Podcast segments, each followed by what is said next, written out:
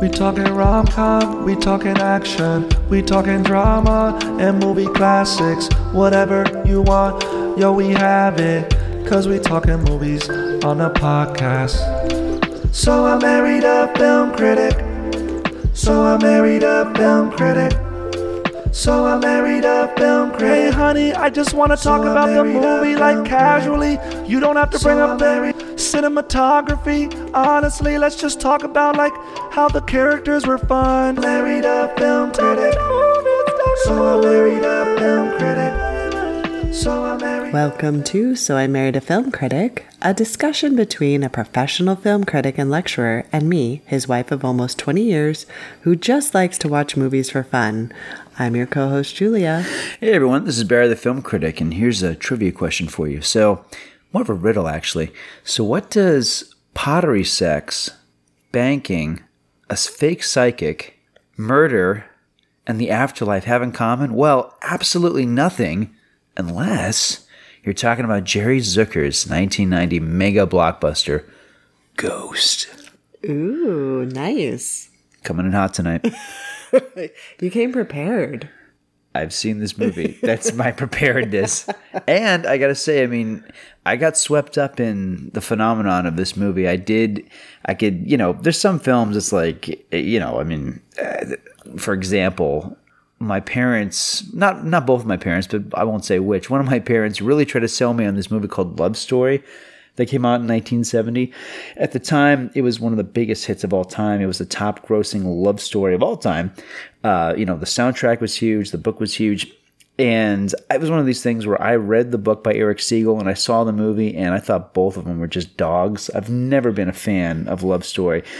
But this film, when it came out in the summer of 1990, I mean, I'll talk more about it because there's a lot to say about it. It was really. Which film? Ghost? Ghost, Oh, yeah, sorry. okay. When Ghost came out in 1990, 20 years later, it uh, it was one of these things where there was almost no expectations towards this movie. It was really, I mean, it wasn't even considered a sleeper. This movie was on no one's radar. It opened at the the very end of summer, and there was this nationwide sneak preview that the studio had for this movie, and I got to see it during that weekend. So when the film actually opened up, there was already an audience that just adored it and wanted to see it again and again and again, and they did. And this thing became one of the biggest hits of all time.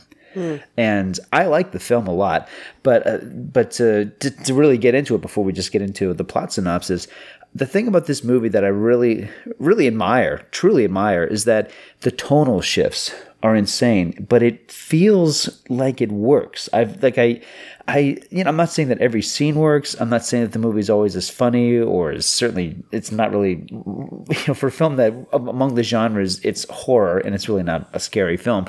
But like for all the the tonal shifts this movie takes on, it feels really smooth. I mean, this is like Terry Gilliam level transitioning from genre and mood. Um, I really admire how this film is kind of genreless. It really, it's not a comedy. It's not a love story. It's not a fantasy. It's kind of all of those things and more. Um, and I really dig that that this film like is constantly changing channels on the kind of movie you're watching, and it feels pretty seamless. Yeah, I agree. That's a good observation. Um, all right, well, let's get into it because the opening of this movie, like, really wants to be a horror film. Yeah, it's kind of like the opening of ET. You know, like the the, Yeah. the title is like, ooh, it's spooky. But Yeah. no, I think that's probably the scariest part of the entire film. it's like the the title pops up. It's like a jump scare. It's like ding, ghost, and then and then where it's a slow crawl across this uh basically this this room with all this dust and solder. Well, we're basically getting a tour of what Sam and Molly's new apartment is Yeah. going to be. And it's like, what a junky. Like, did someone move out and just leave everything? Did like a hoarder live there and then they just decided to leave? And now Sam and Molly have to clean it up? Well, consider what this film ultimately is about. I think it's talking about the passage of time. It's talking about, you know, how things age, about how things go away. I mean, we're looking at an environment that's like, you know, full of dust and solder and neglect. You could say it's a, it's like a room that has died from from being left alone. Mm. Well, And that's what we got our opening credits over. Well, and also, this place is massive. So, for a New York apartment, I mean, maybe they got a deal because it just came with all this junk. But- or it's a movie because even in 1990, there's no freaking way you have an apartment this size unless your name is Woody Allen or Jerry Seinfeld. There's no way. He's he's a banker. She's she's a an artist. Yeah, Yeah. there's absolutely no way. I mean, I mean, this is bigger than Jennifer Beals' apartment in Flashdance, where she was living in in Philly. I mean, th- there's no way. it's a movie, and you know what's great about apartments this size? It's like okay, the camera crew is going, oh great, we could fit our crew. Yeah, you know, yeah, this is exactly. great because it's going to look a little tight. But yeah, sure enough, they've got those you know those shots where they're you know on the second floor looking down, and it's massive. It's implausible, but it's like okay, this is a thirty million dollar movie, really low budget, by the way, for for nineteen ninety. This was a low budget film, thirty million. And you know they could fit all of the crew into these these spaces So that would otherwise be tight. practical decision. I think so because otherwise it doesn't make any sense how nice this place is, and really like they're not. I mean, like Well, you've, we'll talk about it, but I think, I mean, Sam is a banker, which I just figured that out this time watching it. And he's dealing with like, you know, multi, multi million dollar accounts. yeah, but look at his office. I mean, it's not a whole lot better than Michael Scott's. Come on, Well, seriously. Like, you're right. I mean, I've had you know colleagues in academ- academics. You know, like even the place I'm at now. Like one of one of my boss's bosses. I mean, it's a massive room. It looks like the Apple store. There's glass everywhere. I'm serious. Like, it's way nicer than Sam Wheat's office. Okay, so we we open with the scene in their apartment, and then Carl and Sam and Molly are breaking apart walls and like Sam Wheat is played by the late great Patrick Swayze. Unfortunately, he's no longer with us. Um, uh, you know, state state the very obvious. Uh, Tony Goldwyn, who is who really, I mean, this was a big showcase role for him, but man, he's gone on to become a very, uh, very prominent and very impressive actor. I think in his own right. You, you used to watch Scandal, right? Mm-hmm. Yeah. Yeah, because remember you were a fan of Scandal. That's how you started to. We used to have a lot of conversations about Tony Goldwyn, and this is the wonderful Demi Moore in a in a role that really. I mean, we'll talk all about it, but like this, everybody in this movie, it, the the film changed their careers, but Demi Moore in particular, um, this was a huge, huge career step for her. So they're remodeling, and like Carl and Sam are just not wearing shirts, breaking apart walls and stuff. And That's your observation. no, and you and I were like, "Oh, that looks like a lot of asbestos, and just like, who would do this? asbestos, mold, dust, and these guys are shirtless like they're playing volleyball in Top Gun. Yeah, exactly. So what I think it is, I think that these guys, I mean, I think it's a side hustle and probably where the real money came, the startup money. And I, I think they're probably like instead of the property brothers, it's like we're the we're the shirtless bros, man. Yeah. We'll like we'll we'll you know they're, they're like Two men in a truck. exactly. Mm-hmm. Yeah, I'll bet that's part of it, and that's probably how he met Molly. Because otherwise, why in the world would a banker meet someone who's you know whose prime source of what income is making pots? Yeah, I don't know. I, I don't know. Like, she kind of mentions that she has like a, she's going to be interviewed by like a New York Times reporter later on.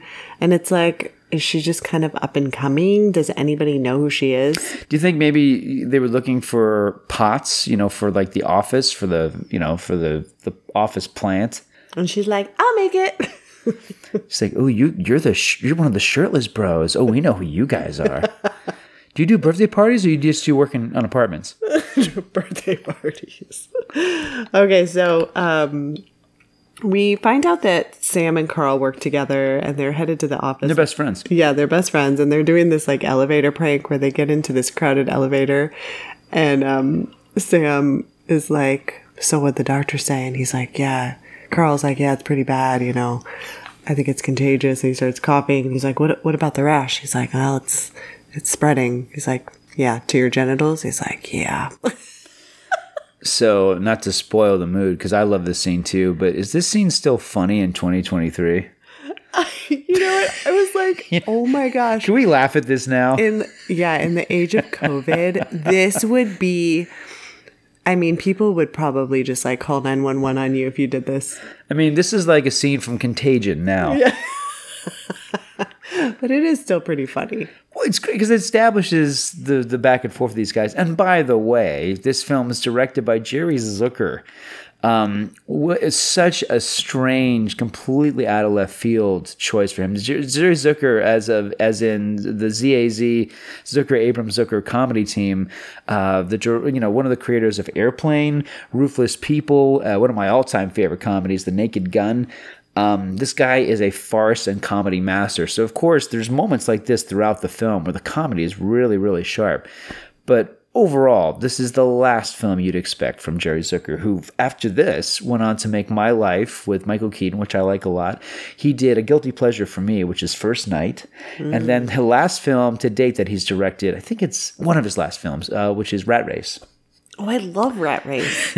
he's he's a comedy. I mean, he's huge. They don't talk about him like you know Mel Brooks or whatever Judd Apatow, but like Jerry Zucker and the you know the ZAZ team. I mean, they are they are comedy legends. I mean, Airplane and especially the Naked Gun movies. I mean, I love those movies.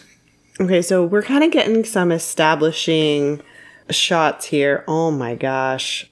Um, oh, I just thought I deleted all my notes. Sorry. we're fine. It's okay. We just act out the rest of the movie. Yeah. We are getting to the pottery scene after all. okay, so there's an important meeting and you know, we kind of are seeing that it's 1990s, so there's of course there's talks about Japanese businessmen, like all right, there you go, movie. You're well, you're very of your time. Yeah, you know, that's like every every every movie that dealing with corporate America dealt with fear or paranoia or bigotry uh, about Japanese businessmen. Um, this movie doesn't go. It doesn't really develop that so much, but it does. I mean, you know, it's like oh, okay, this film is very of its time in that way. Well, I was going to say, um, we find out that Sam is kind of, he's in an office, he has an assistant, and I think Carl is like, I don't know if he's working under him, but he's, you know, kind of out in, you know, the cubicle area of the office. So, oh, yeah, no, it's a, it's a Michael Scott, Dwight Schrute situation. Let's just say it. He is out there with the rest of the office scum. Sam has his office with a door and a window. So yeah, no, I, no question.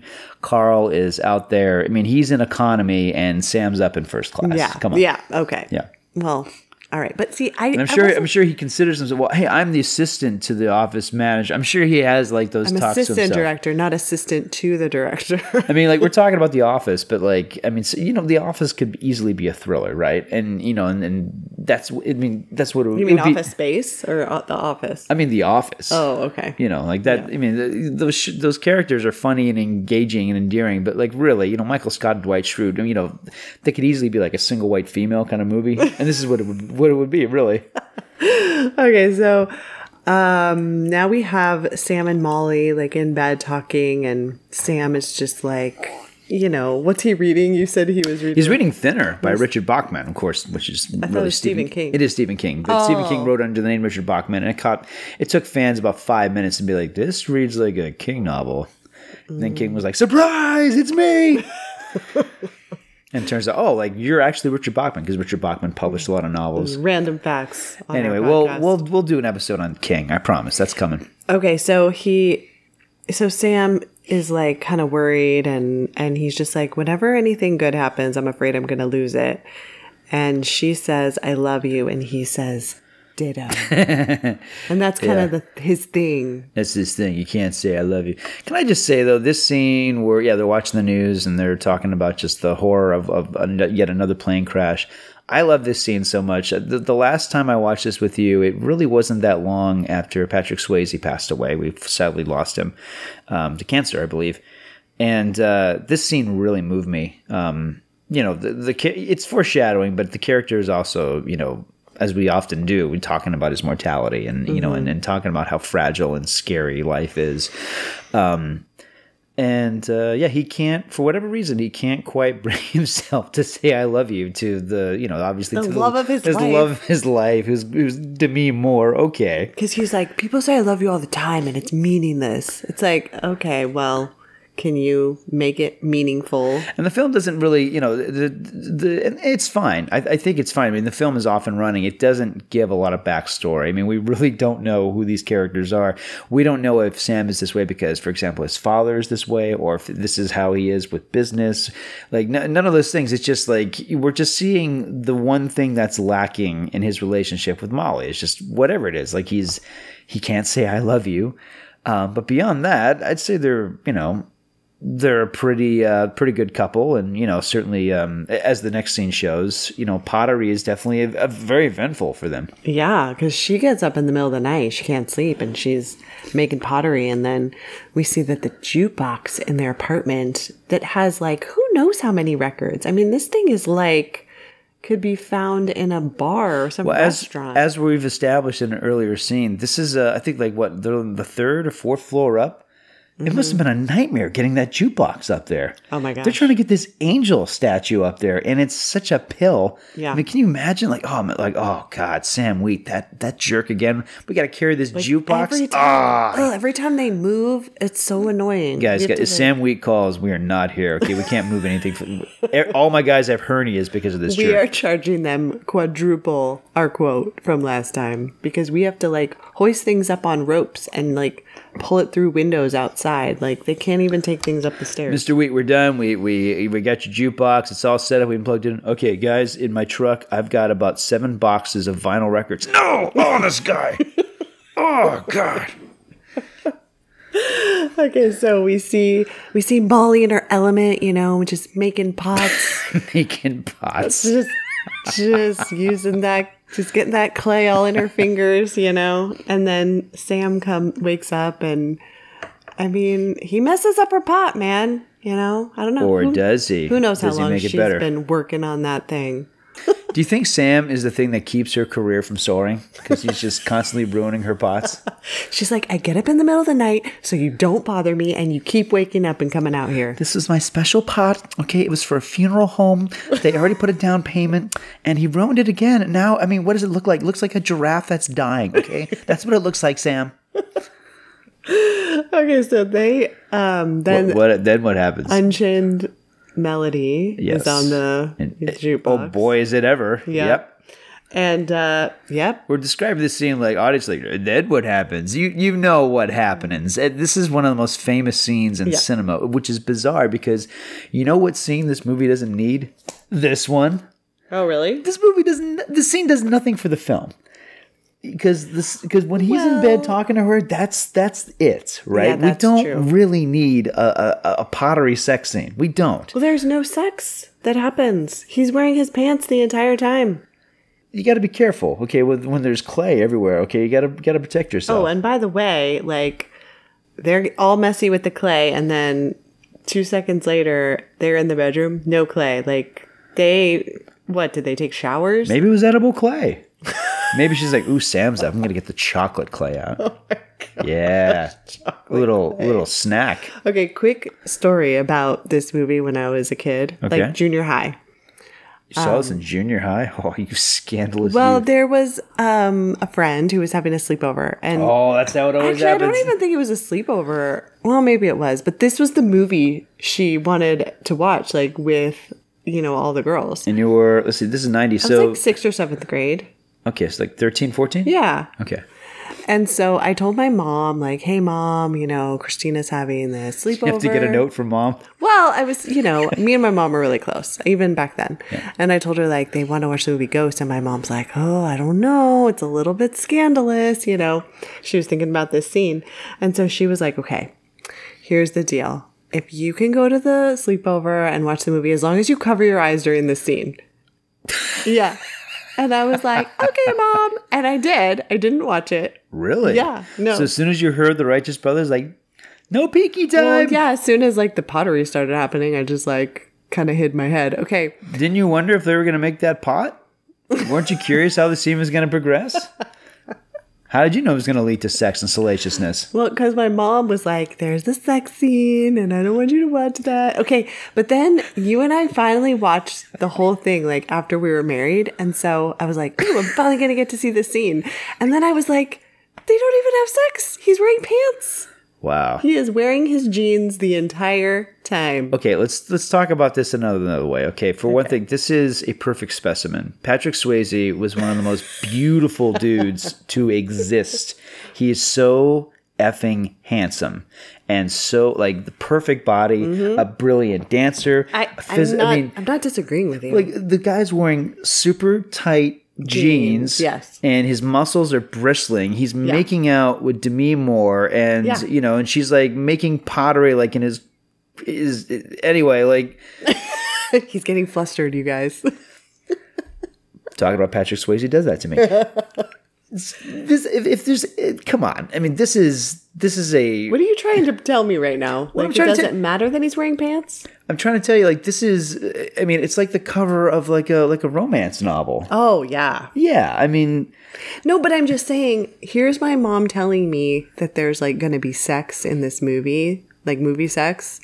And I'm thinking this whole time that that's what had happened. And then I watch it in my like early 20s and I'm like, oh, no, there's nothing like that. I mean, it's it's sexy. it's a sex scene. It absolutely is. It's intimacy. Yeah. It's erotic. but you don't even see his buns. I mean, I'm just Listen saying. to this crap. just well, you know, look, look. So, sir, Sir- Mr. Swayze, prior to this movie, he did a film called Roadhouse. All right, Yes. Ooh, which that's the movie saw. he uh, did right before. Yeah. So, if you find this scene lacking, let me remind you that Roadhouse exists. I don't find it lacking. I'm His just saying. buns is like it's it's a supporting character in that film. That's true because we did watch that recently. But I'm just saying, I, I w- when I watched it as a grown adult person, I was like, oh, okay, like when Sam and Molly are making this second pot and they're kind of losing control of it, it looks like a giant phallic symbol. So I don't know what you're complaining about. I'm not especially considering that you were watching. This is the age when you're watching Full House and Step by Step. This is some steamy stuff for you.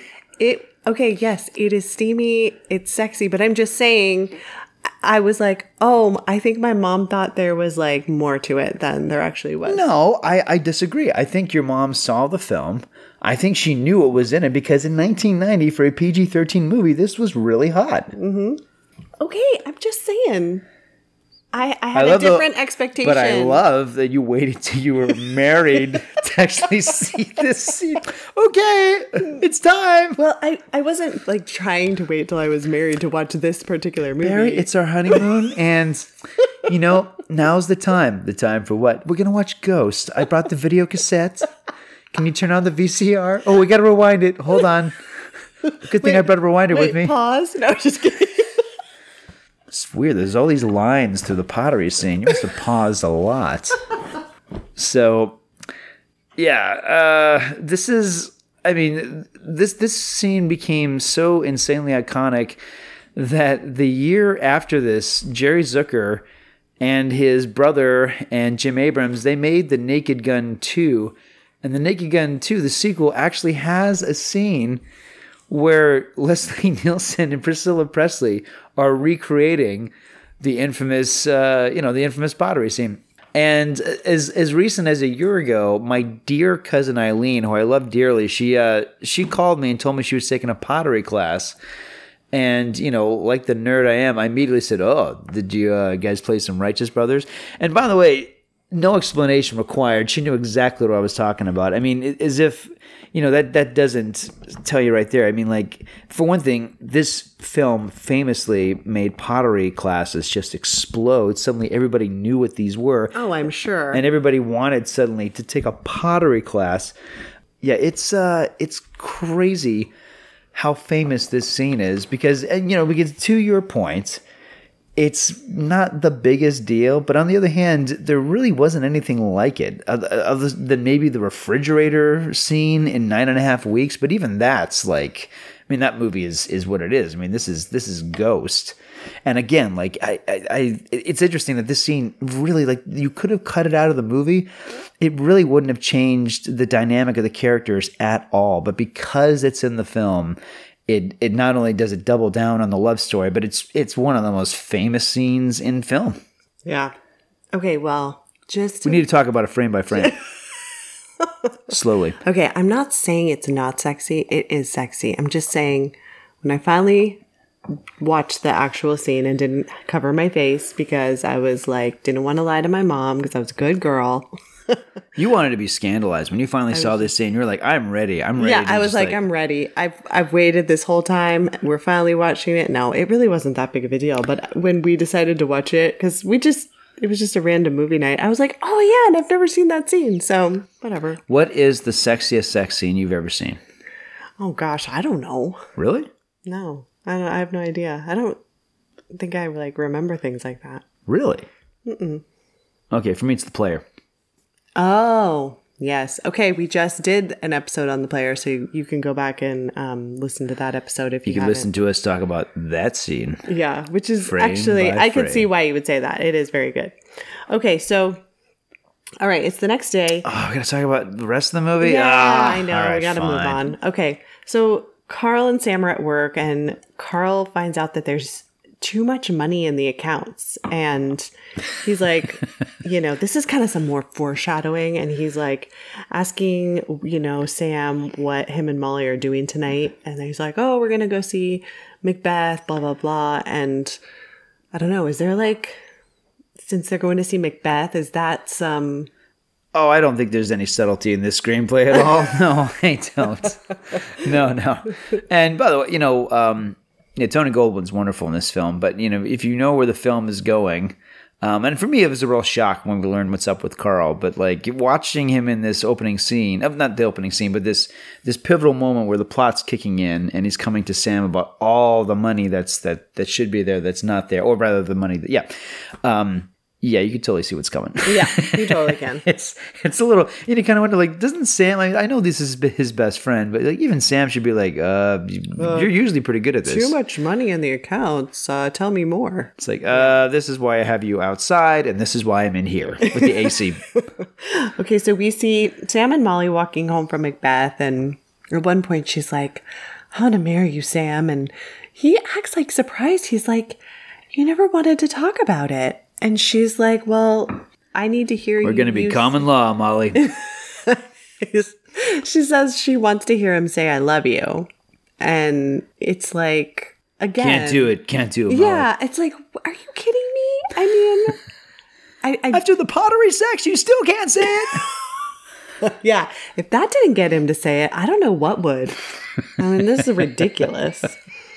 So then um, we see who we find out to be Willie Lopez, you know, coming out of the shadows, and he, you know, wants to steal Sam's wallet. He's getting mugged. He eventually gets shot by Willie, and then we see Willie run off and Sam go after him. But surprise, it's Sam's ghost going after him. It's a nice reveal. I like the way they do that. Yeah, Pretty cool. and the white light, you know, shines down on Yeah, well, Swayze comes back. Like it- it's a shot of him running off into the background. So he's like running pretty out of camera range, chasing after Rick Aviles as as Willie Lopez. And then he runs back to the frame, and we cut to a quick spin around where he's suddenly looking at himself on the ground, being cradled by Demi Moore, Demi Moore going, "Somebody help us!" Yeah, Yeah, it's it's a great reveal, very effective. yeah.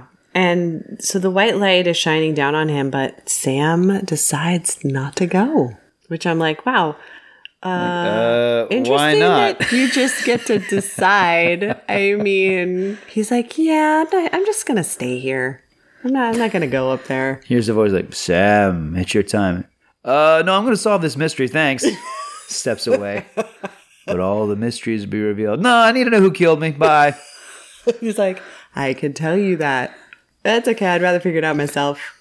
I know I have like a some other ghosts I need to talk to. It's so it's so weird.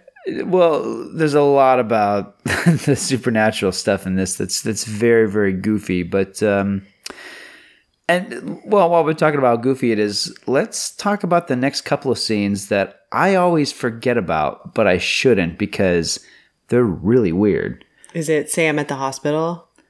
Um Because that's what happens. He goes to the hospital. Well, let's not forget that for a moment he wakes up like it's all a dream. Oh yeah. And then he's in bed with the statue. Oh yeah. Super creepy. The angel statue is in bed with him.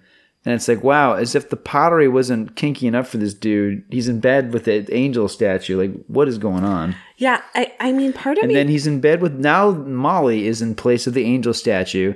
And she's just kind of staring at him. And he's just kind of looking up at the light, which is now in his bedroom. And the scene quickly passes. It's it's very odd. Well, I here's what I think maybe happened. Like maybe as you know, because they're trying to do like CPR on him and stuff. Like maybe part of him like went back into his body, like he could have been saved, but they just like didn't. He just then he couldn't. So it was like maybe like a near death experience where he had like I don't know some kind of dream. Clearly, that angel statue is very important to Sam because not only does he find himself in bed with the statue, but then he has a vision of the statue falling and breaking in the street. Yeah, So I, don't know if that's supposed to be a metaphor for his soul or for you know you know you know if if, it, if we're even supposed to find some kind of significance in what the statue is. You know what I think happened? They're like, you know what? I hate this statue. We had to like hoist this thing up, and I think the director and all the like people working on the film, they're like, Let, let's just crash it down. And then the director was like, yeah, we'll put it in the movie. You know, it would have been much more effective, I think, to convey Sam's passing to another time and place. I think it should have been not the statue, but Molly's crappy pottery smashing down to the street. You think her pottery is crappy? Yes. Oh. yes, I do. I think it sucks. yes. Oh, that's funny. Okay, well, after those weird kind of dream sequences, um, Sam is in the Hospital. hospital, and he, you know, another ghost like dude is talking to him, and he's like, "You can, you can see me and hear me," and he's like, "Oh yeah," and they kind of watch another guy. They're very chatty, very helpful, these ghosts. Yeah, very helpful. He, they watch another guy like die on, you know, an operating table, and and the guy says like, "Oh, watch here, here, here they come," you know, and he's like, "Oh, good thing it was not the other ones," meaning like, good thing he's going to heaven. It's it, it was always explained to me that this is how it works. I remember my mother telling me about like, yeah, like you know, when someone dies, their soul very, you know, the the they see a light and they slowly like kind of their soul gets up and like floats towards the ceiling, and that's the visual here, and it's goofy. It's very, very goofy. I gotta say, um, there are effects in this movie that I think are great because of how simple they are. The elaborate ones don't hold up, but I gotta say, at the time, I found all of the special effects in this movie pretty amazing, and uh, and we'll we'll talk yeah, more about that. Yeah. And then we see Sam's funeral, and he's at his own funeral. He sees a ghost walk through a tombstone, and she just kind of like waves at him, and it's like, what? It's odd. No, I, this movie could have used a lot less of that. Carl's looking pretty guilty at his friend's funeral, that's for But sure. But at this point, we just think he's sad, and you know he's being a mm-hmm. big brother to to Molly, so it's okay. Nothing to worry about, folks. Well, now Sam's just hanging out at his own apartment and he, you know, is watching Molly just be sad and um, he scares Floyd the cat and by like staring it into his eyes. And that's kind of, I don't know. He's trying to talk to Molly, but Well, later on, he weaponizes Floyd the cat with Well, his power. yeah, that's yeah. So it's a bit of foreshadowing. Like, look what he look because he's trying to figure out what he's capable of doing. Because at this point, I mean, he's just he's the invisible man. So now we see Carl helping Molly go through her stuff. Um, he convinces her to go on a walk, and then Sam doesn't quite know how to go through doors yet, and so he's practicing like going through the door. And then who breaks into the apartment? But Willie, who has a key.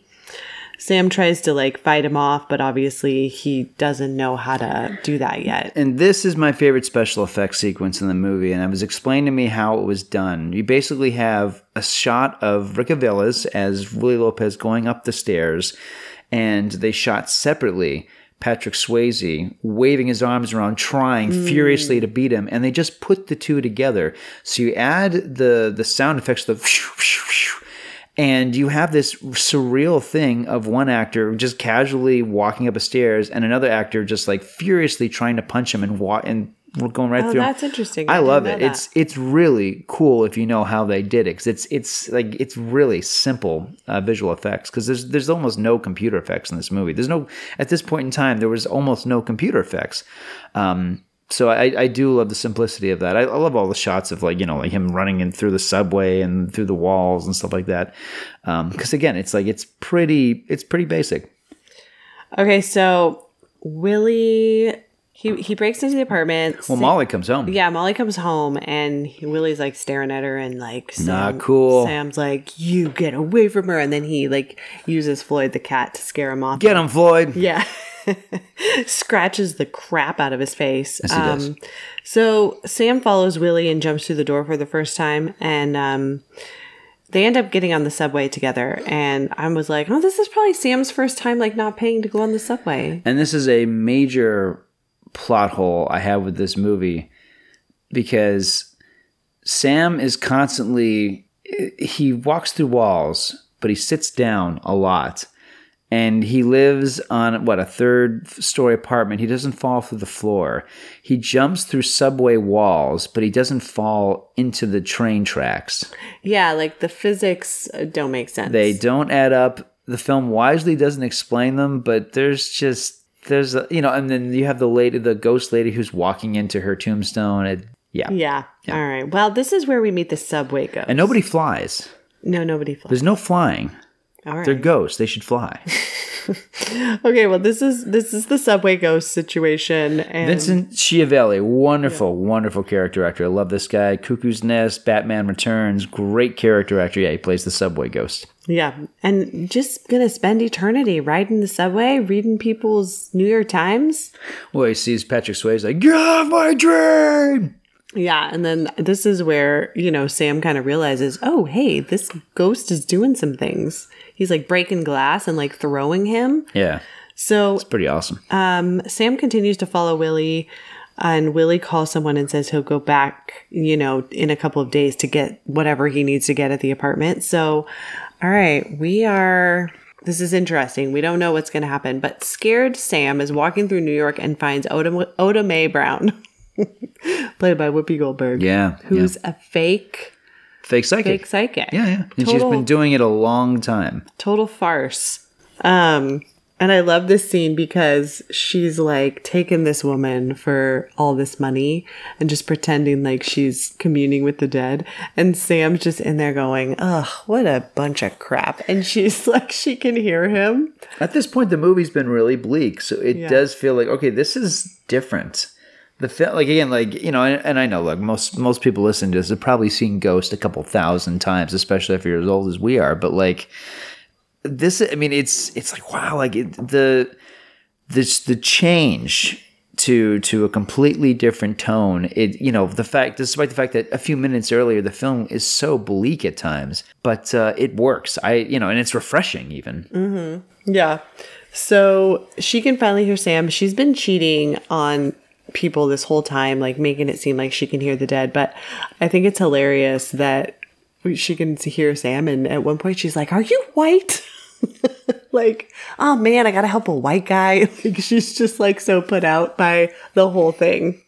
Yeah, well, it's, it's great because you know she says you know her mother had the gift, she never had the gift, um, but nevertheless she's you know probably following in her mother's shoes. This might be something that she helped her mother do when she was a little girl. Kind of like the plot to Ouija Origin of Evil. This idea of like, okay, this is the family business. This is what we do. People come into our our little parlor, and this is a little show that we put on. Mm-hmm. Yeah. So he convinces her to call Molly and tell her a message from him. But of course, Molly is like, And how does he how does he convince her? Well, no, he calls her and hangs up, and then he's like, "You have to go to her." Yeah. And then he starts. He sings, you know, to her. He sings all night She's long. like the wind in my dreams. I wish he had sang that.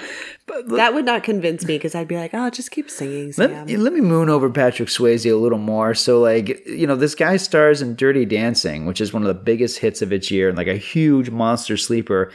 And he has a number one song that year from the soundtrack. Like, it's crazy. Like, the only other person I can think of who did that, like, around that time of his fame, and for a similar kind of movie, would be John Travolta. John Travolta had a, I mean, he he had a had a, a charting song around the time that he was doing Saturday Night Fever. So, yeah so the, the the comedic aspect of the film really kicks in and we're introduced to Whoopi Goldberg's character, um, and and it's interesting because it's it's not so much about black and white; it's about the fact that she is she's working class, and you know she's like she's a hustler in every sense. I mean, she's like she's really really you know performing and really working hard to to bilk her her prey, so to speak. Whereas you know Sam is you know white collar and you know yuppie. So it, it's interesting because it, again, like the the film obviously makes the reference, the, the obvious reference, like, oh man, this is like a white ghost that I have to help. But it's it's really about like the the the class difference and how like they're both out of their element with each other, which is really interesting because like it, the film in a weird way becomes a quasi buddy comedy. Yeah, that's true. So finally, Oda Mae agrees, like, just stop singing and I'll, I'll go talk to Molly. And so she's like yelling at Molly, you know, from the the street level and he and telling her like things. Um oh actually no, before that they she agrees to meet her and they're having like coffee or whatever and she um says, Tell her I love her. And I love it that Molly's like, Sam would never say that you know, like now I know you're lying to me. And then you hear Mae, she's like, what the hell is Ditto? And finally, like, oh, okay, now we know that this is legit. This is really happening. It reminds me how because the film really milks the scene because you know Molly is stunned because you know the fact that she knows Ditto is obviously the connection, but like you know Demi Moore does a slow turn towards the camera, and the the camera you know, goes for this glorious movie star close up of Swayze. And I remember like, oh yeah, that's right. People were really moved by the word ditto that year. That was like, that's the part of the movie that made everybody cry. That stupid word. Yeah. I, I don't, I, I mean, I can see why the movie needed something like this to kind of help with this plot point to convince her Sure, sure. you know, like, okay, Mae is really hearing from him. Yeah. But it is dumb that this is that this is the thing. I know a couple that danced to Unchained Melody at their wedding. I do kind of wonder if, like, you know, they they put it in their wedding. We're like, you know, do you take this person? I do, and do you? Ditto. Oh my gosh. how many how many couples do you think? I would have been so ticked if you had done that. Like How uh, many no. ghost weddings happened in 1990? Like, you better say those words. You better not say ditto. Don't you ever say ditto to me. it's my favorite movie. I can't help it. Okay, so that the part where um Sam wants Oda Mae to say everything word for word, and you know that's when she's like, "You're in danger, girl." That's a pretty popular line, but um, Yeah, because she talks away into her- her apartment, and Yeah. that's when it's interesting because because um yeah because Molly is starting to believe that Oda Mae is real, and Oda Mae is being you know she's basically just saying everything that she's having this conversation with Sam, and um you know Molly is like she. She she believes it because she's hearing the pattern. She's hearing the kind of conversation she used to have with Sam. She's hearing his temper. She's hearing, you know, his like, you know, some of the contradictory things he would say. It's like so the idea is like it's a one-sided conversation, but it's plausible to her. And plus the stuff that Oda Mae throws out, you know, that like remember this detail, this detail, you know, that that you know that you would only know because it was just the two of us. yeah. But then Molly tells Carl, and he tells her she's crazy. That Oda Mae is maybe trying to set someone up, and you know he does sound convincing. Like if you don't know what the ending is, I mean, Or even the second act reveal. yeah, yeah. like he's it. It's it's it's still no, it's plausible, and Yeah. that, I like that aspect of the movie because it's you know it's it's really about how these characters are all reacting to to the supernatural. Mm-hmm. Um, you know, the tagline of this movie was "Believe," and I remember seeing the poster like "Believe in what? what is this movie? It's just them kissing on the poster. But believe in what? Believe in true love, Barry. Yeah, I know that now. Ditto. But Carl, you know, is telling her like this is Yes. a setup. Someone she's just basically trying to scam people, which Yeah. we know after seeing the first, you know, thing with Oda Mae that yeah, like of course She's a con artist. Yeah, and the film, and, the, and we know that. And Carl is wise enough to jump in that and be like, like, look, like we want Sam to be alive, or so he says. And you know, and and we, you know, again, like as you've indicated, it's great because it's com- this is a very plausible conversation about this. Yeah. They're not going, oh, he's back, and oh, you know, like it's the skepticism is healthy and realistic as Yeah. opposed, you know, because in real life, you know, in real life you'd be like, yeah, that's okay. Maybe we should maybe go talk to a psychiatrist. Although you and I do know individuals who have been known to uh, call psychics and contact psychics. So, you know, yeah, that's true. yeah. Well, so Carl says he'll go check out this Willie Lopez guy, and Sam goes with him. And you're going, oh no, man! Like, yeah, like, don't don't do that. like Tony Goldwyn, you're no match for for Willie Lopez, man. Exactly. But this is where we find out what's going on. That Carl has $4 million stuck on a computer. He needs the codes that only Sam had. And he's going to get like 80000 out of this $4 million. I mean, he killed his friend for $80,000. That's the that's the most shocking thing. Carl and Willie are homies, and then the question you brought up, which is a very valid question: How do these guys know each other? Well, it's like what? Okay, so Carl, what? he finds out that Sam changed the codes, and then what? He just like goes out to this neighborhood and just like finds Willie and is like, "Hey, man, I have a job for you." Like, how? In like one day? I I, I don't get this part. I think maybe Carl and Willie were college roommates. Oh, and it's like Willie did not go to college. I'm sorry to say. He might have gone to community college I don't. I don't think so. for one semester. I think Sam and then he dropped out. I think Sam and Carl have like MBAs in this world. Then how the heck do these two I don't know, know. each other? Yeah, okay? exactly. I don't know. Because people are always like, what about Doc Brown and Marty McFly? I think you can explain that with a few possible ways. This doesn't make any sense. No, no, no, no. So Because, by the way, this is the only friend that Carl has other than Sam. yeah, like yeah, that we see. So um, Do you think, I mean, like, how, did, how does that work? So it's like, you know, hey, Sam, I can't hang out with you tonight. I got to go hang out with my murdering friend. My murdering friend. I'm going to go to the bad part of town. I mean, I guess maybe I don't know. New York is easy to find a murdering friend. I don't know. Do you think it was like in the classifieds? yeah, maybe they have in the like murder section? maybe they have code words and like they put ads out in the paper.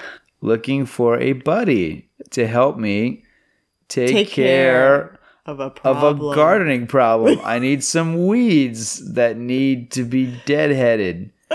Looking for a gardener with poison and sharp objects. Yeah, exactly. Will pay handsomely. Cash, cash job. Yeah. There you go. Well, uh, so Molly ends up, she does end up going to the police about Willie, and the cop is like, all right. Who's playing the cop? Oh, I can't remember his Stephen name. Root. Oh, yeah, Stephen Stephen, Root. Root. from Office Space. Yeah, and lots of other stuff. He's a great Yeah. character actor. And I was like, oh, he's like really handsome in this. Not in Office Space. They got him. They, they did him dirty with that makeup. Well, I mean, that character is, you know, those glasses. that character is what would happen to Carl if he never murdered Sam and just stayed working in that office. Seriously. He would either have been Dwight Schrute or he would have been, what's the name of the Stapler character? guy. What's the name of the stapler guy? Is it, I don't know. I can't remember. I'm to look He's that still, up. my stapler. I will find out. But um uh the the he tells Molly like, "All right, I'll I'll look up Willie's file." Fi- turns out Willie doesn't even have a file, but brings out Oda Mae Brown's file and it's like all of like the charges that have been brought against her. It's like, "Oh man." I love it. It's just like Whoopi Goldberg and like seven different Yeah. wigs. They must have had so much fun like doing all that. her different outfits. Yeah, it is pretty funny. Um Milton. Milton. Milton Waddams. yeah, that's, That's right. who Stephen Root played, yes. Yeah. And he's very good in Ghost. So we see Carl setting up Rita Miller accounts to kind of like keep going on with this, um, you know, his money laundry scheme. Um, okay, this scene where Carl goes over to Molly's, um, he just like shows up randomly and they ha- they're having coffee and he like pours coffee on his shirt just so he can like take his shirt off for her. I remember everyone in the audience Oh being so angry. It's like, oh, you bastard. totally coming on to her. And what I hate about it so much is that she's like, you know, she's being very vulnerable and she's like, I don't even know what to think about anymore. And he's like two inches from her face with like his shirt off, totally coming on to her. And he's like, just think about Sam. And I'm like, that doesn't even make any sense. Like, if you're trying to like get it, get on with this girl, why are you talking about Sam? Because because because Julia, there is no greater aphrodisiac than the thought of Patrick Swayze with his shirt off and his tight jeans. Maybe. And I mean, they do look similar enough that maybe he's thinking, If you close your eyes, okay, okay, like the body type, pretty similar. No? She's like, say ditto a few times. Can you do it with a Texas accent? Oh my gosh. So Sam is watching this and he is getting so angry that he like like jumps through them and like ends up hitting a picture of them off the table and the, the picture goes flying. I flying. gotta say, like he he couldn't have picked a more poetic thing to knock off the table. It's yeah. pretty great. I mean, they It's a and- picture of me happy. Look at that girl. yeah, and they look at it like, oh, uh, I mean, Oh, this apartment's haunted. I feel like there should have been more of like a reaction to that. Like if a picture of you and I just like flew off the table and nobody was touching it or anything, I mean, I'd be like, what is going on? but man, the rats in this apartment are just out of control. so that's when Sam goes back to find the subway ghost because he's got to learn some moves. That's right, man. He's got to learn how to move the move objects and like figure this thing out. and the subway ghost is just being a creeper, just sitting next to some lady like reading like Doonesbury while she's just like reading her her you know her New York Times. Yeah. But there is a moment where Sam finally like, you know, I don't know, throws a can or whatever and and the subway ghost is just like, "Way to go, kid." It's like he has like one moment of sort of like remembering his humanity and then he goes back to being paranoid. Well, the subway ghost is interesting because because the the key thing here is where it's it's he's revealed that he was thrown into the train tracks, Mm. and Sam presses him and he's like, "You think I jumped?" And it Oh, makes that's what it means? Well, th- it makes me wonder. Did he commit what like that he did he himself? com- did he commit suicide or was he a mobster? Was he a criminal? Oh. Because he sure as heck doesn't look like an ice cream man. I mean, you know, he's dressed in a black trench coat. Okay, when he said they pushed me, Maybe he's lying to him. Maybe he committed suicide. I don't know. That's a good question. no, no. And I think the film is leaving it purposely vague. No, that's not what I'm that's not what I meant. I meant like when he said they pushed me, I thought he meant like the spirits like pushed him out of like the afterlife and left him on, on earth. No, I, I think he's referring to His death. yeah. I think I think I think whatever bookies, mobsters, what they. I think he was thrown into the tracks. That's the oh. indication. Or maybe off a building. Oh no, into the subway tracks. That's why he haunts the subway. Oh. But I think that's but that's also what he tells Sam. So it could be just you know he may have killed himself. Yeah. Yeah, All right. So maybe that's why he's like in this reality. this like, is limbo. This is Yeah, limbo for limbo him. for him. Yeah. like, this this this subway train is all I've got, so I'm not going to let any of the ghosts like hang out with me. I don't want company. Yeah. I do find it hard to believe that he can't smoke though, oh. because he can do everything else really well. And later on, we see a, we see a ghostly character, not to spoil it, but push a penny up a up a door. So like, why can't the subway ghost get a drag, or at least like steal someone else's cigarette and get a hit? he doesn't really have like lungs. He doesn't really have a body. I mean, he's figured out how to like use emotions to push objects because I I, I don't think they can actually use their bodies. I think it's just a matter of using feelings to manipulate the world around them. Yeah, but we recently saw a movie in which a supernatural character ghost gropes a lady. Remember Yeah. that film? So yeah, I think it's like it's not so much But he couldn't feel her when he was doing that. yes. So even if the the subway ghost can't like get a nicotine hit, I think he would love to try, and I think he needs to try harder. Well, okay. Maybe maybe someone smokes on the subway and he can just sort of get like a Seriously, get a contact high. Why Yeah, not? contact Why not? All right. Well, after Sam learns how to manipulate objects, and he goes back to Oda Mae, and like all the ghosts have found her, and she's just like, "Sam, like, look what happened! I, everyone's here. Like, they somehow what did she put an ad in like the ghost paper? Word got around. The scene is here because it establishes that ghosts can possess humans. That's Right. why this scene is here. Although I don't like this scene.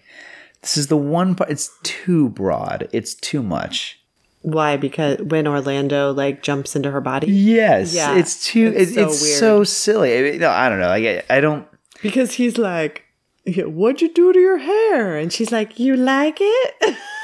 it's just like. I don't know. Like it's, a little sitcom and with all the ghosts all standing around and they all leave and like walk through the wall together. It's just, I don't know. Like, you know, I, I want to get into the you know the the integrity of this this vision of this supernatural world, and this is a little. too like ghosts being jokey. It's a little yeah. It's a little too silly. Um, because I, I feel like the comedy in this movie is otherwise it's really strong, but this is this Like, is like, like like it should be in Ghostbusters or something. no Ghostbusters would be even edgier. It, Ghostbusters is a much edgier movie than this, but uh, yeah, this scene feels sitcom and cutesy, Well, then Willie shows up and tries to kill her, and and the um, movie instantly gets better. yeah, and so then so Sam is like, She's like Willie Lopez, thirty three Prospect Place Willie Lopez. Yeah. I know. she keeps telling everybody where he lives.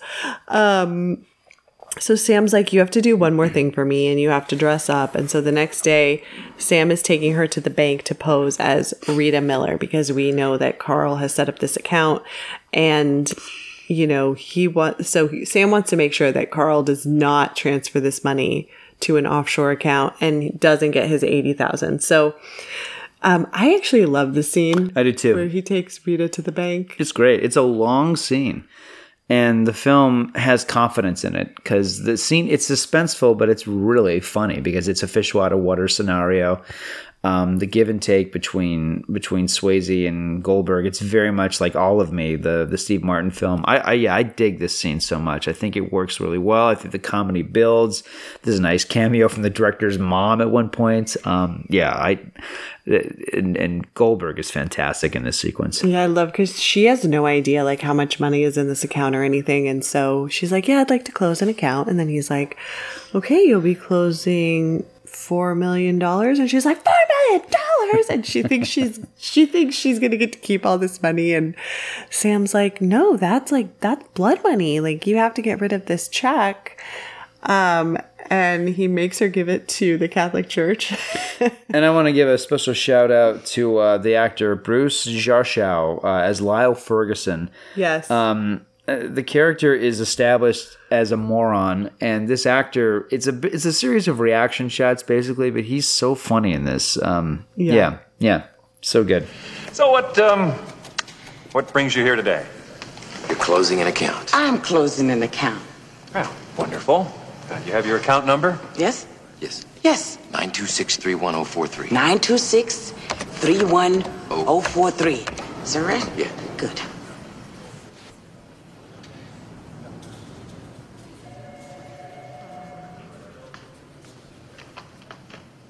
Well, Rita, it looks like you'll be withdrawing four million dollars from us today. Four million dollars! Say yes. Say yes. Is that correct? Yes. Yes. Yeah. mm, yeah. Yes. That's correct. Easy. Easy. Yes. Yes. Well, how would you like that? Tens and twenties. Pardon? Cashier's check. Tell him a cashier's check. I check. think better cashier's check. A cashier's check. Fine. Well, uh, of course, uh, you know we require identification. Oh. for Everyone, it's just a I did- procedural. uh, yes. Well, Yeah. I.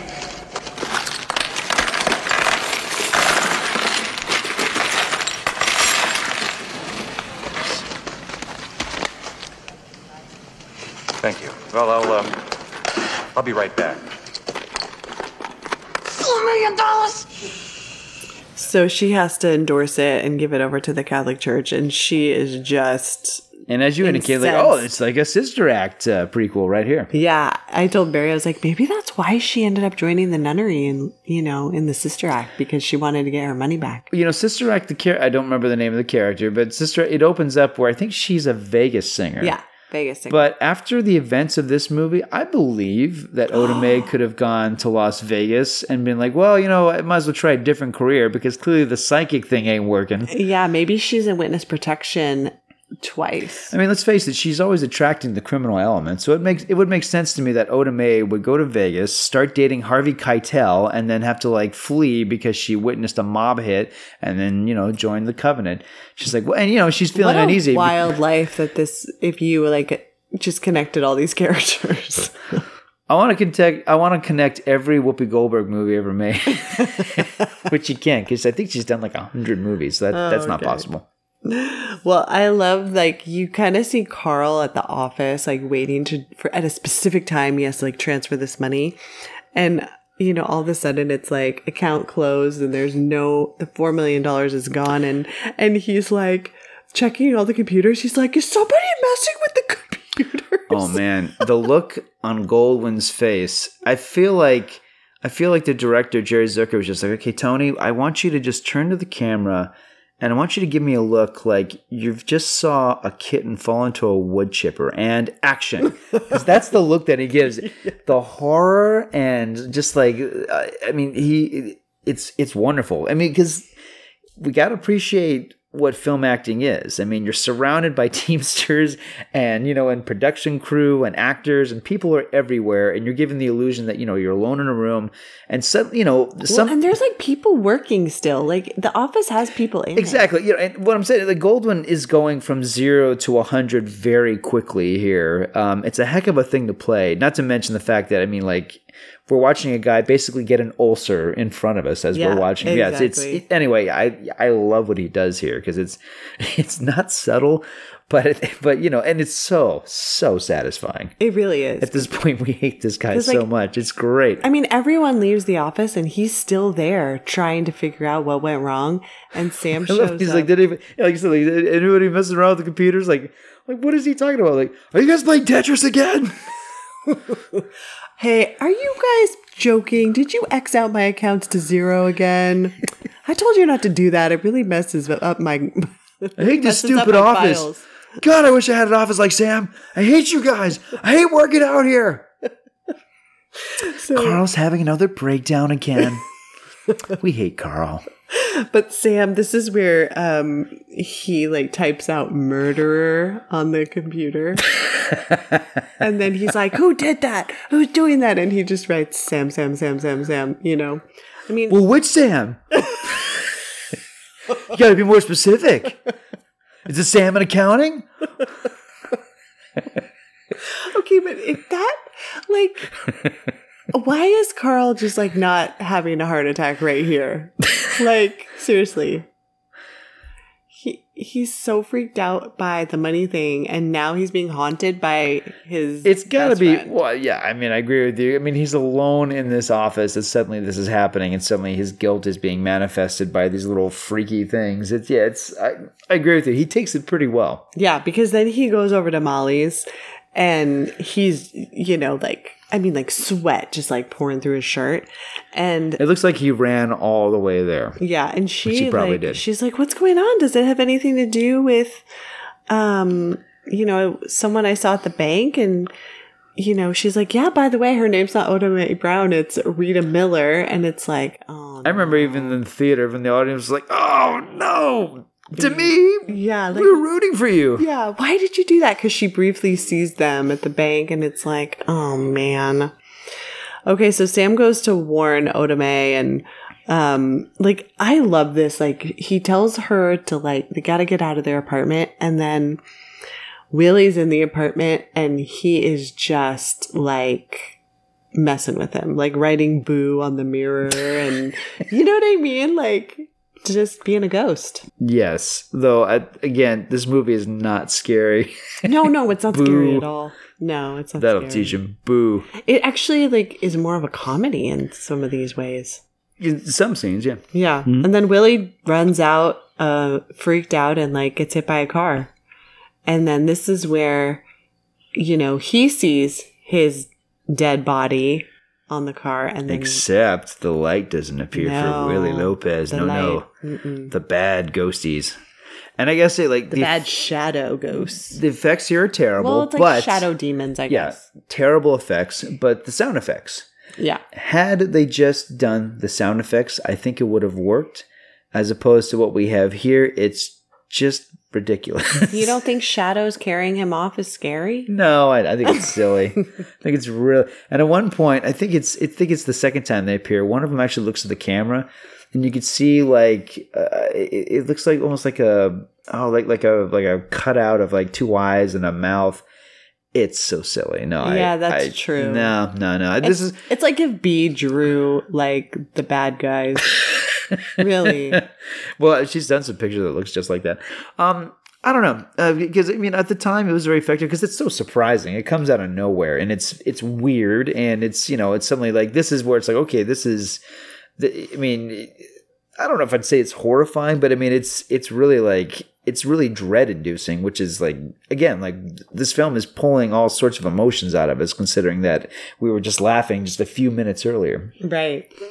So then we see um, Sam and Oda Mae go back to Molly's, and this is where. Um, This is my favorite scene in the movie. oh, it is. yeah, yeah, yeah. Because uh, two, he moves the penny up. He the moves door. the penny, and I, I love that so much. And I love it. That's that's the thing that like Molly's like, I, I okay now clearly you can't you know I could explain away the other things, can't explain away this.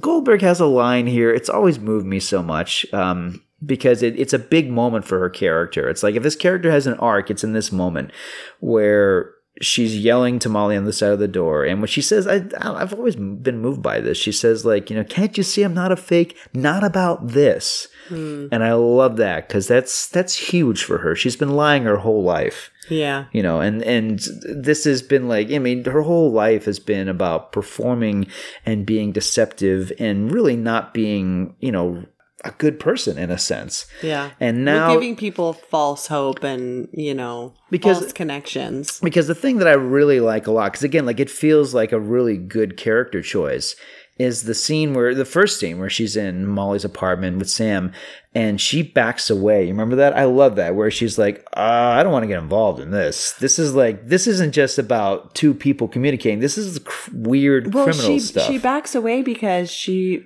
realizes that Willie lives in her neighborhood. Yeah, again, but And- again, and like th- that's yeah. that's terrific because it's, really- like oh, yeah. oh, like uh, because that's a that's a really great human reaction. Yeah, it's like yeah. you know, well, I'm like, you know, I'm just learning that I can actually do this for real, but like I don't want to take this too far because I can go to jail. I already have, I already have a.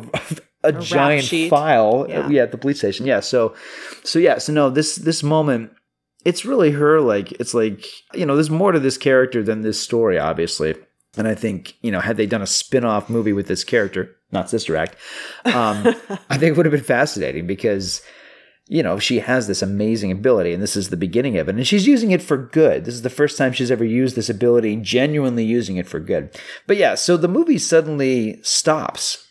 And I love it because like the film at times like it, it's very well paced but it, but it has these scenes where the film just i mean like the bank scene is very long.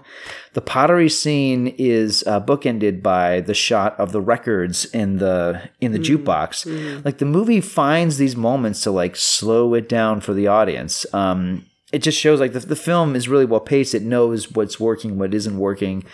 And yeah this scene where the three of them are just sitting and waiting um it's interesting because it's almost like this. It feels like the film is about to end at this point. Yeah. Well, and this is where Oda Mae is like, fine, you can use me, you know, because um, Sam is like, I wish I could touch her just one more time. And so um, Oda Mae is like, okay, possess me, Sam. It's odd, and when this film came out, like it, it was not, it was not critically adored by everyone. The, the reviews were mostly good, but very divisive. And this was a scene I remember Roger Ebert and a lot of other critics pointed out, like, eh, this scene doesn't have any guts. They said that if the film was a lot bolder and a lot more daring, it would have shown Swayze possessing Goldberg, but then you know um, it would just would have been Goldberg, you know, touching and caressing Demi Moore, and people have said like, "Oh, that would have been so much more moving. That would have been so much more honest and daring and groundbreaking." And you know, it, again, like you know, 1990, sheepish about about anything that looks, you know, unorthodox. I guess. I mean, um, because uh, you know, it's it's it's a lot of things that that might have been, you know, might have been a little loaded. I think for some for some, you know, uh, I mean, the fact that it's, you know, possession for one thing. Um, I like the way they do it because it's a shot of Demi Moore holding um, Whoopi Goldberg's hands. And then the hands sort of fade away and Swayze comes into the frame. So the visual indication of about what's happening. And they never, you know, they it's always just about Molly and Sam being back together again. That's what the scene's about. I think we should have had at least one shot of of of Goldberg and Demi slow dancing. I do I do think we needed that just to establish like the Like, yeah, it's not really happening. the real yeah because the movie makes it like then they're together again. They're not, and the movie established the rules of that. Right. I don't think the movie needed to go full tilt to what others have suggested. Um, because again, like it, it not only takes away from the fantasy, literalizing it is is a little odd because we are talking about possession here. Right, right. Um, yeah, Well, so I like the moment, although the movie doesn't really need this moment. Yeah, I mean, you know, last night watching it, you know, I realized like Demi Moore has her eyes closed the entire time. Right. You know, so you do. That's evoking. The, okay, yeah, like, she's you know, She knows it's not really Sam. yeah, You know, so. But yeah, I agree. Like, because they do show like a a shot of this huge apartment massive again. apartment, and then they're down there, and it's like, well, yeah, and it it shouldn't be Patrick Swayze. should It should have been Whoopi. Yeah, and they Yeah. could have shown like a long shot of them and just to be remind you like, oh yeah, this is a weird situation here. And it would have created the visual indication, like you know, look, this is a, a huge gesture that Oda Mae is making here. Like this is, you know, this is beyond friendship. This is, Yeah. you know, leasing her body or Yeah, yeah. however you want to Super put it. Super weird Yeah. in reality, but I don't know that the possession angle really works for this movie, but you know, the film tries to make a romantic moment of it. Yeah. Okay, so um So then suddenly we're back to being a thriller. suddenly Carl returns and like Sam like shoots out of Whoopi Goldberg's body and is like, "Oh, I'm so weak," because apparently it weakens you. I don't know. And um, Yeah, just possession in general, not not possessing Whoopi per se, but Right. like possessing Yeah. And this, I don't know. It feels like okay, the movie is wrapping things up, so it's like quick chase, everybody chase each other. I don't know if that really makes it a lot of sense. Well, because like they go out the window and then they go into like I don't know another apartment. I don't remember above or Molly's next like, door. "Leave us alone, Carl!" Like, how th- how threatening is this? Leave us alone. when it's like, it's like, we don't like you anywhere, Carl. Go home. I'll call your mom. you're such a big bully. stupid. Go home. We're not friends anymore. Yeah, because he's like, just give me the check, just give me the money, and you know, It uh, doesn't make any sense because, like, I mean, it's look, like, oh, you're he's not, a gonna, you're not banker. gonna kill them. he can't fake or forge a check for four million dollars Well, I mean, because it's about getting the money to the people, right? So, like, he could he, just. he can't forge a check. He would just bounce. Like how? he's a banker. He can't like he can't come up with some way to to to fake this or even just to like, you know, come up with a fake check and then like flee the country. I I don't know. It's pretty like, "Give me the check. Where's the check?" Like, go find those nuns. Yeah. There's a movie. There's a movie. He's just like starts terrorizing the nuns at the convent. Yeah, knocking on the door. Hi, do any of you nuns have a four million dollar check? I lost mine. Yeah, yeah.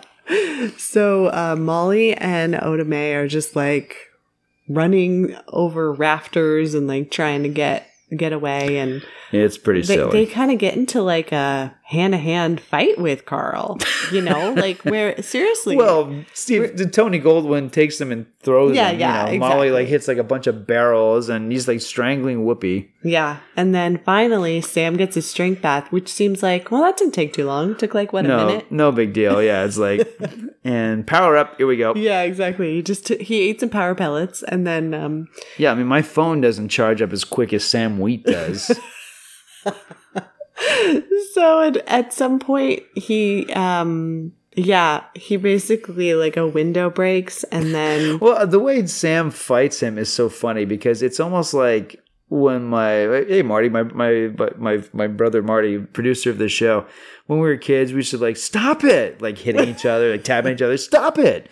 That's how they're fighting, really, because Sam's using his ghost powers to be like, you know, like. Like just like messing with him just Yeah, like, exactly. like hitting him and like Why do you hate yourself? Why do you hate yourself? Yeah. Huh? Huh? That's really what it what this fight scene looks like. like really juvenile Yes. okay so window breaks and then uh carl like falls into like the window frame and then it It's a nice bit of gore. Yeah, it yeah. The, the shard like, comes down and him. boom, the splatter. Like clearly it was the squib. Like oh, that looks great.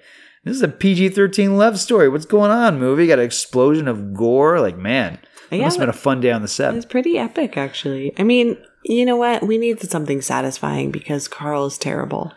I guess it wasn't satisfying enough to watch him get an ulcer in real time. It's like, No. no, we gotta watch this guy. No. Bleeding of a- ulcer was a shard of glass explode his chest. Yeah. Yes, yes. And then it gets worse. So he, but it's it's funny. Like he gets up, you know, like all the other dead people, and and before he realizes he's dead, and he's just like Sam. And I mean, the look on Sam's face. I mean, it's like, is he kind of glad to see you or not really? I don't know. No, no, no. I think it's like, oh, I know what's gonna happen Oh, next. he, yeah, because then the the You're gonna go in the Willie Lopez Express in a second here. Yeah. Exactly. And then ah, they, they all come alive, the little shadows. and just like take him off. Yeah, they just take off with Carl, and that's the end. and of the look on Tony Goldwyn's face as they're pulling away is hilarious. Ah! it's so funny. No, I mean, you know, again, like when I saw this in the theater, it was shocking because it's so strange and it's very jarring. Even if you know it's coming, it's very, very like, like, oh, this is surreal. But uh, yeah, it's pretty funny. Um. So after that, I mean, what? Sam's murder has been solved. Justice has been served, and so then the- Has it? the gates of heaven open up. They're like, "Welcome home, Sam." Good job. Now you go back yeah, to heaven. exactly. Like, um, really? Like now that Sam has helped kill two people. and solved a valuable mystery. Come home, Sam. Yeah, exactly. Like, okay, he could. We have a pottery wheel up here for you. Also, can you do some spackling for us? Yeah. I mean, he could, you know, just like lead the police on an investigation to like serve, have justice be served. He had to just murder them. You know what that is? That's the plot of Ghost Whisperer. Oh, Remember the Jennifer Love Hewitt show, Ghost Whisperer?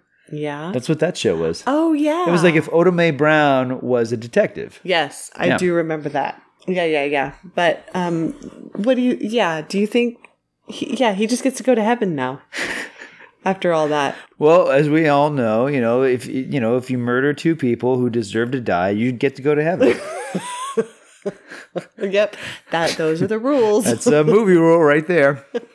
I, yeah, I, I have mixed feelings about this because this scene always moved me, but it's I don't know, plays very fast and loose with the rules that are barely explained because suddenly Molly can hear Sam. yeah, and The- and see they can both can see him and hear him. So, but and like it's I love the visual of this. Adam Greenberg shot this movie, and, and Adam Greenberg also shot T two. Like he's a really great DP, great cinematographer, and the way they light Swayze in this scene. I mean, I suspect it's a lot of color correction too, but like you know, he has this kind of effervescent glow. But then he goes in to kiss her, and he's a transparent ghost. Yeah, Why? because and why would she i mean like this is the question of like why would the subway ghost the subway ghost like you know uh, you know if he was smoking a cigarette he would just be faking it. He can't get a nicotine hit. So why are they doing like a smooch where where molly is just like you know pursing her lips to nothing and not feeling that- anything? I know. That's the thing. I'm is she she kind of does this kissy face and like closes her eyes and I'm like, can she even feel anything? no because because we can look right through him Yeah. if anything they should just look at each other in the eyes a few times and be like ditto ditto ditto ditto ditto ditto And then like finally he says I love you to her.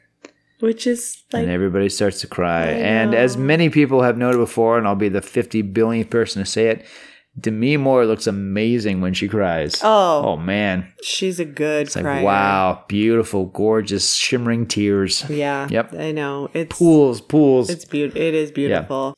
You know, my favorite moment with her in this movie, and we'll finish talking about the film in a second, but there's that scene where she's got the coin in a glass jar Uh-huh. And she pushes it down the stairs and it shatters. Yes. I've always loved that. I love the visual of it. I love the emotion of it. It's it, I don't know. It, I dig that scene. The only thing I think about is like, oh man, now you gotta clean that up. That stinks. Hmm. All that glass on those stairs. Yeah, that's a good She's point. gonna find glass just like all over that huge apartment now. I used to be able to call the shirtless bros who would come here and be Carl and Sam. They'd clean everything up and they'd take off their shirts and they would clean everything up for me. And now I have to do it myself. Or I got to get Carl to do it. And it's not the same. He gets on the tight jeans and he takes off his shirt. It's not But it's not, it's, it's not Sam Wheat's. so yeah, so so Swayze, you know, um, the last line that he has is "See you," and she said "See you," and we see this. Oh yeah, he's like the. It's amazing, Molly. The love that you feel. Now I gotta say, like when Swayze, when when uh, they started printing uh, obituaries for for Patrick Swayze, they a lot of a lot of them uh, quoted that line that he has in the film because they're like they love Which line? the whole thing. It's amazing, Molly, the love that you Oh. feel. And then, you know, ellipsis, see you. You know, it, it's, I don't know. Some people find it very moving. I'm kind of like, it's, it's odd, but these are, this is a very odd couple. So I guess it's, I guess it's okay. But yeah, he walks into, he, he walks into this ethereal plane where there are silhouettes of, of, uh, of little white stick figures greeting him into the afterlife. And to the film's total credit, I love it. It just ends. Yep, that's it. There's it. not like because by the way, Not like five ca- years well, later. no, no, no. Here's the thing: they called the cops. Remember that? Yeah. They called the cops. Those cops never show. like, I guess that I guess that fits. It's like, eh, it's New York. Of course, the cops are like, you know, out solving well, like they're gonna triple show. murder, they're gonna homicide. show up and they're gonna find Carl's body. Well- well, the thing is- take statements, but like we don't need to see all that. Well, the thing is, well, that's but that's like the obvious prologue. Like, so what happened here? How come this guy? Uh, hmm, not only is his soul gone, but like he's got a big piece of glass where his uh, testicles used to be, and um, why is there scaffolding everywhere? Like, what happened here? You know, Oda Mae is like, yeah, let's have lunch sometime. Like, no, like the the film is like, no, he went to heaven. The movie Done. is over. Yeah. Go home. There's nothing else. It, it's not going to top this, which I which I respect. Because it's about a ghost and there's no more ghosts. So bye. That's right. He he solved his own murder and he murdered two people in the process, and that therefore made him worthy of going to heaven. yeah, Yeah. I know. Yeah. Now, if I saw you as a ghost and you said "see you," I would be ticked at you. See ya. Yeah, I'd be like, "What? That's the most profound thing you've got." Oh. What do you think of the uh, the violin instrumental version of Unchained Melody that plays during the ending? Oh, I mean, I love, I love that Yep. music. Yeah, Yeah, yeah. Because they they play it in the opening credits after the jump scare. They kind of play an instrumental of that song. Yeah, yeah. Well, that was the they played that song in the trailer too, and the Unchained Melody, like everything else attached to this movie, became a huge hit. It was pretty weird because. It, you know, like MTV, be like, okay, and number three, Soundgarden, number two, Nirvana, and number one, The Righteous Brothers, Unchained Melody from Ghost, and they would show the video on MTV, and it would just be the pottery scene. I'm not kidding. And then my mom is like, "Turn that off." That is filthy, filthy filth. You're not going to watch that until you are married. and it's not going to be on your wedding night, it's going to be on your honeymoon, and then you'll watch it. And you'll learn a thing or two about a thing or two. okay, mom. That's strange. Your mom gave us Ghost as a wedding present.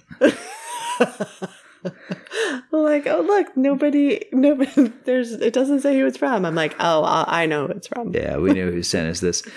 So, um, this film came out in the summer of 1990, and it was a pretty notorious summer because it was, uh, you know, it was like between two movies that summer, two films. One of which was Dick Tracy, which was like the first major comic book movie coming out after Batman, and then Days of Thunder, which even though it didn't, it wasn't a sequel to Top Gun, same director, same producer, same star. So everybody was like, oh, it's like Top Gun with cars. And neither of those films really delivered like everybody thought they would. They were not giant hits. And it was a summer of all these violent action movies. And some of them were really good, some of them weren't. I liked a lot of movies that came out that summer, but like it was just a summer where like the films were so violent. Arachnophobia came out that summer. I dig that film. Were, and Back to the Future 3. Like there were a lot of fun movies that came out, but like for the most part, every every movie underperformed. Like they like there was no through the roof hit. There was no not one movie that everybody universally loved. And then the end of summer here comes this movie. And you know, like I said, like they had this this nationwide sneak preview, word of mouth kicked in, and it just became this massive, massive hit. It became one of the biggest hits of all time and it like it completely changed the trajectory of the three stars. It was really cool because you know Swayze after Dirty Dancing, unfortunately, he did some action movies. You know, in addition to Roadhouse, he did these movies like Steel Dawn and and Next of Kin. These movies that just did not work. Um, he, it was really looking like all the momentum that he had from Dirty Dancing was just going away. Same thing with Demi Moore. She was in a bunch of flops, and Whoopi you know, Whoopi Goldberg, you know, she's she's people call her stand-up comic. I mean, she's really more of a performance artist. You know, her if you look at her early stand-up, she's doing characters. Um, and she was brilliant at it, but like she gets cast in Steven Spielberg's The Color Purple, her first movie, lead role, and she just nails it. She's so fantastic in it. And then Hollywood, to its shame, they try to make her the next Eddie Murphy and she's not that at all. And they put her in these like action comedies like Jumpin' Jack Flash and Fatal Beauty, and the films weren't good, and she was misused. So it's it, like these three leads.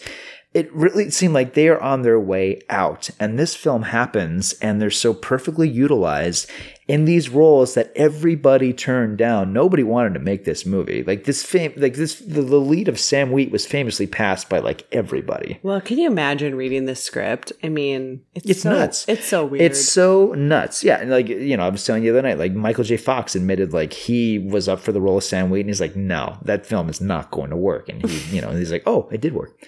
Um, I don't think it would have worked with him. I think it would have worked with him. The pottery scene with Michael J. Fox? No. Who would have been the the? It, he couldn't have done that with Demi Moore. She's like she would tower over him. You're saying that short guys can't be with tall girls? Not in the movies. What about Tom and Nicole? Mm, I mean, she really has to just wear flats to be with him. It doesn't work. All right, we'll figure out who They're we could. like eye to eye. D- Demi Moore and Michael J. Fox, no. All right, well, who? He would be behind her at the pottery wheel, and you wouldn't be able to see him. oh my gosh, you monster! He's he's my height. He's like five four. Who would be a good match for Michael Fox then? I don't Who? know. I don't know. Who's a, Who's tinier? I don't know. I just know it's not Demi Moore. Oh man. I don't, I don't like where this is going at all. So this film was written by Bruce Joel Rubin. Um, he won the Academy Award for this screenplay, which is nuts. I, I def- definitely didn't see that coming. Um, Bruce Joel Rubin is the author of Jacob's Ladder. Came out the same year, and Jacob's Ladder was a very famous unproduced screenplay. Nobody could figure out how to make it, and it wound up being an Adrian Lyne film. Came out the same year, and they very wisely did not say from the from the maker of Ghost, because Jacob's Ladder is a very different film. But although it does deal with the afterlife, it does deal with the supernatural. It's one of the most terrifying movies I've ever seen in my life, and I love Jacob's Ladder. I think that's his masterpiece. Um, but it, I love that these films like are both from Bruce Joel Rubin. They came out the same year. He does do films that deal with the metaphysical. He's also the author of um, uh, Brainstorm. Um, yeah, I like I like his his writing a lot, and he's always been one of these guys who takes the afterlife and the supernatural very seriously. He's also the author of uh, Deep Impact, which I'm not really a fan of. Um, but yeah, anyway, uh, yeah, if, those if those who like Bruce Joel Rubin, particularly his writing for this film, um, if you want to see, if if you want to see a movie about the supernatural from the same author that does not have you walking away feeling like you're on top of the world, Jacob's Ladder. It's excellent, but it's a tough one. Not Oh gonna yeah. lie. Well, that is a listener request, so It is. we will be doing that one. I hope so, yeah, because I Yeah. Mm-hmm. love Jacob's Ladder. I like Ghost a lot. Um, I do feel like there's some stuff in it that doesn't quite work, and I guess it's inevitable for a movie that switches gears as much as this. But for me, it's a solid three stars. Mm. Yeah, I think three and a half for me. It was three and a half for me the first time I saw it, um, but now that the the shadow ghosts are so silly, because they used because they used to creep me They out. used to be scarier. yeah, I, yeah, and I can't now. I'm just like, oh, that's when I was a ridiculous. kid at this uh, sleepover, Shadow Ghosts were that must have been quite the sleepover really, really scary. Yeah, You get to see all the scary parts, but you deprive yourself of the sexiness. yeah, yeah, exactly. Have you ever taken a pottery class?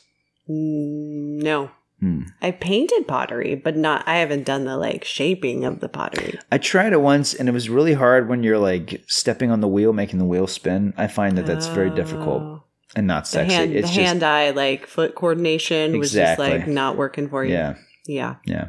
I think I would make equally bad pottery if I would really try to keep it up As Molly. as Molly does. Yeah, Molly's pottery sucks.